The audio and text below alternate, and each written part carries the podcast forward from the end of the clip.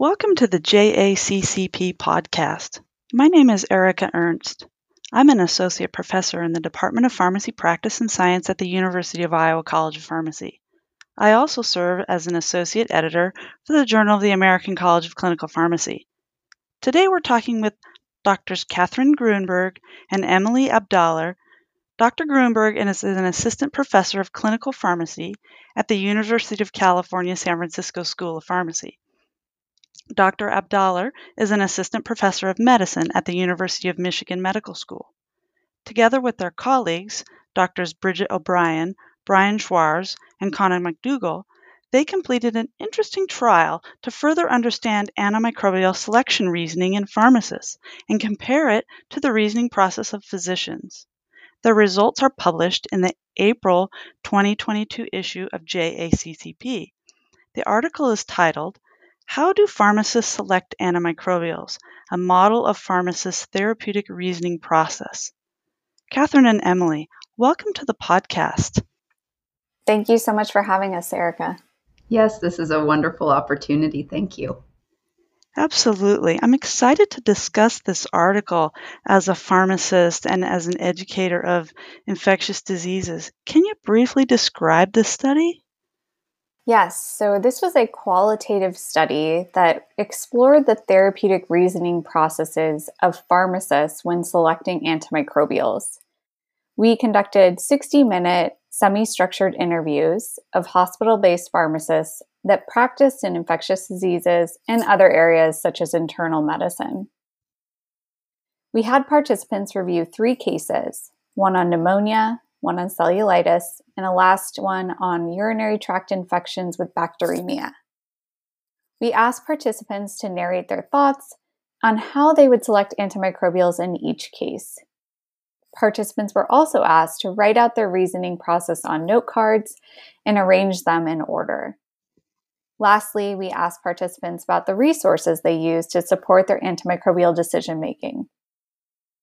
We analyzed these transcripts using a code book previously developed by my colleague, Dr. Abdoler, and her colleagues when they investigated antimicrobial therapeutic reasoning by physicians.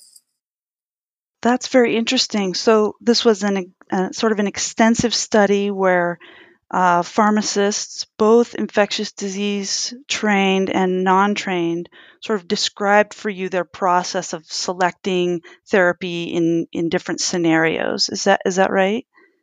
Exactly, that's correct. And we purposely chose both infectious diseases and non infectious diseases pharmacists to also get a sense of how these reasoning processes could span compared to individuals with that expertise and those practicing in other areas. Interesting. Can you summarize the, the antimicrobial reasoning process that the pharmacist used?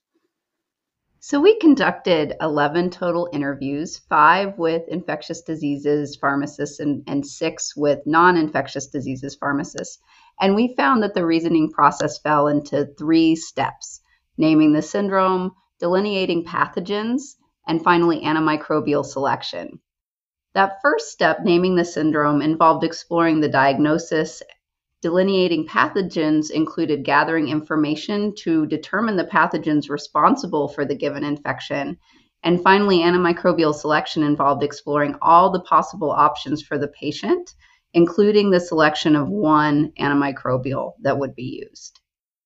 Participants then described 23 different factors that influenced this reasoning process, and we categorized those factors into four different groups. There were pre existing patient characteristics, things like past medical history and social history. There were current case features, um, which were, included things like the severity of illness and the available microbiologic data, if any. Provider and health system factors, things like the clinical experience and preferences of the pharmacist and team dynamics and then finally, treatment principles. So, directing the treatment towards the pathogen, making evidence based decisions, etc.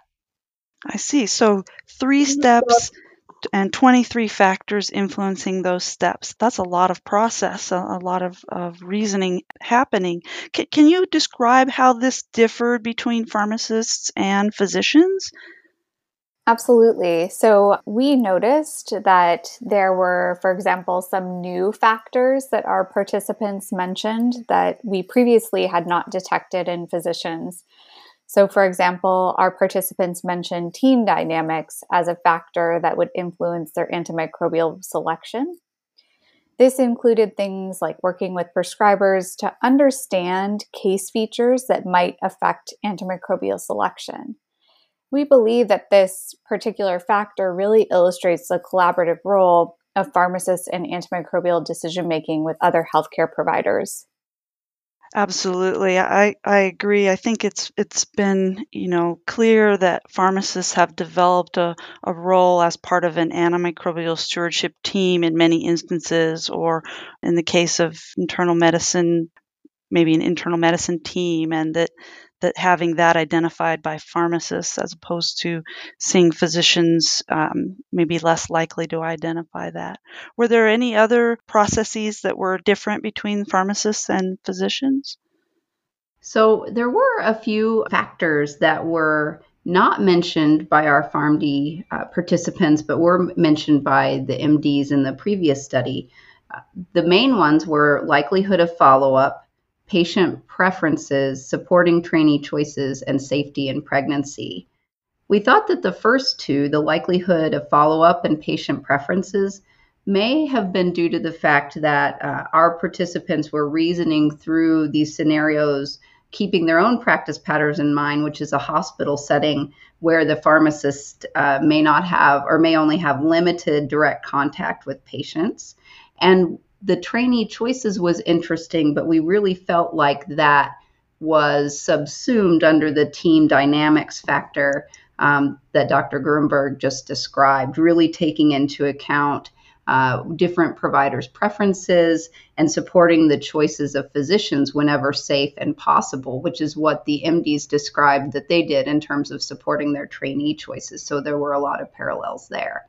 And I will say that it was it was really interesting and I think confirming to see that the general steps of the antimicrobial reasoning process were in this study were the same as those described by physicians the naming the syndrome delineating pathogens and antimicrobial selection. And so it starts to provide a lot of evidence for this being uh, a legitimate cognitive process that different kinds of clinicians engage in when making these choices that is interesting, and maybe future exploration of different uh, sort of prescribers uh, process or different uh, practitioners, whether they uh, engage in a similar process, may be interesting.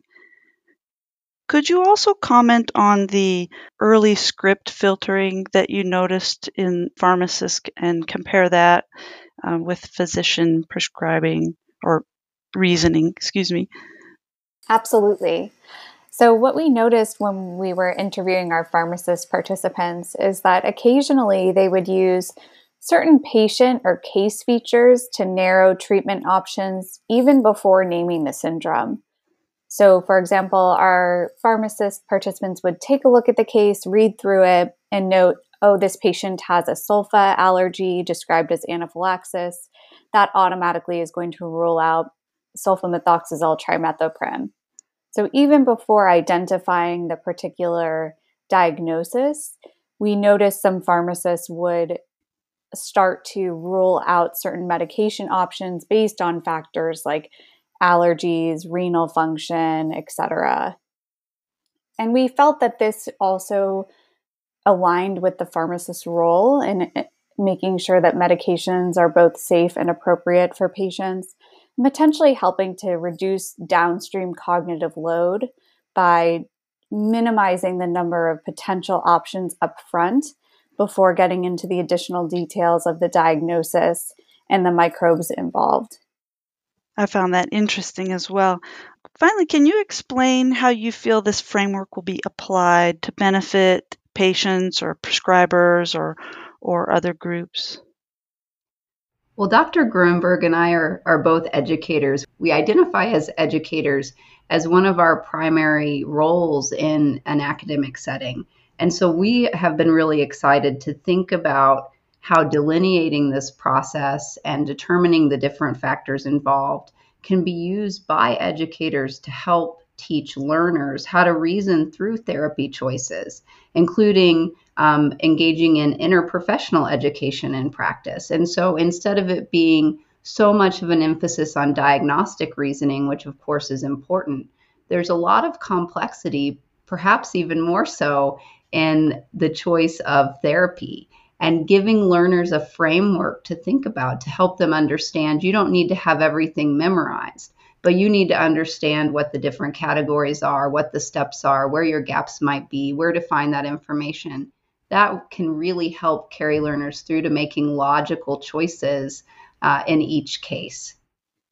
Absolutely. We find in clinical practice so much time discussing patients is spent on, on the diagnostic piece, which is so important. But as you say, a full discussion of the therapeutic reasoning process is, is important to patient safety and patient care as well. Thank you both for joining us today. Thank you for having us. Our pleasure.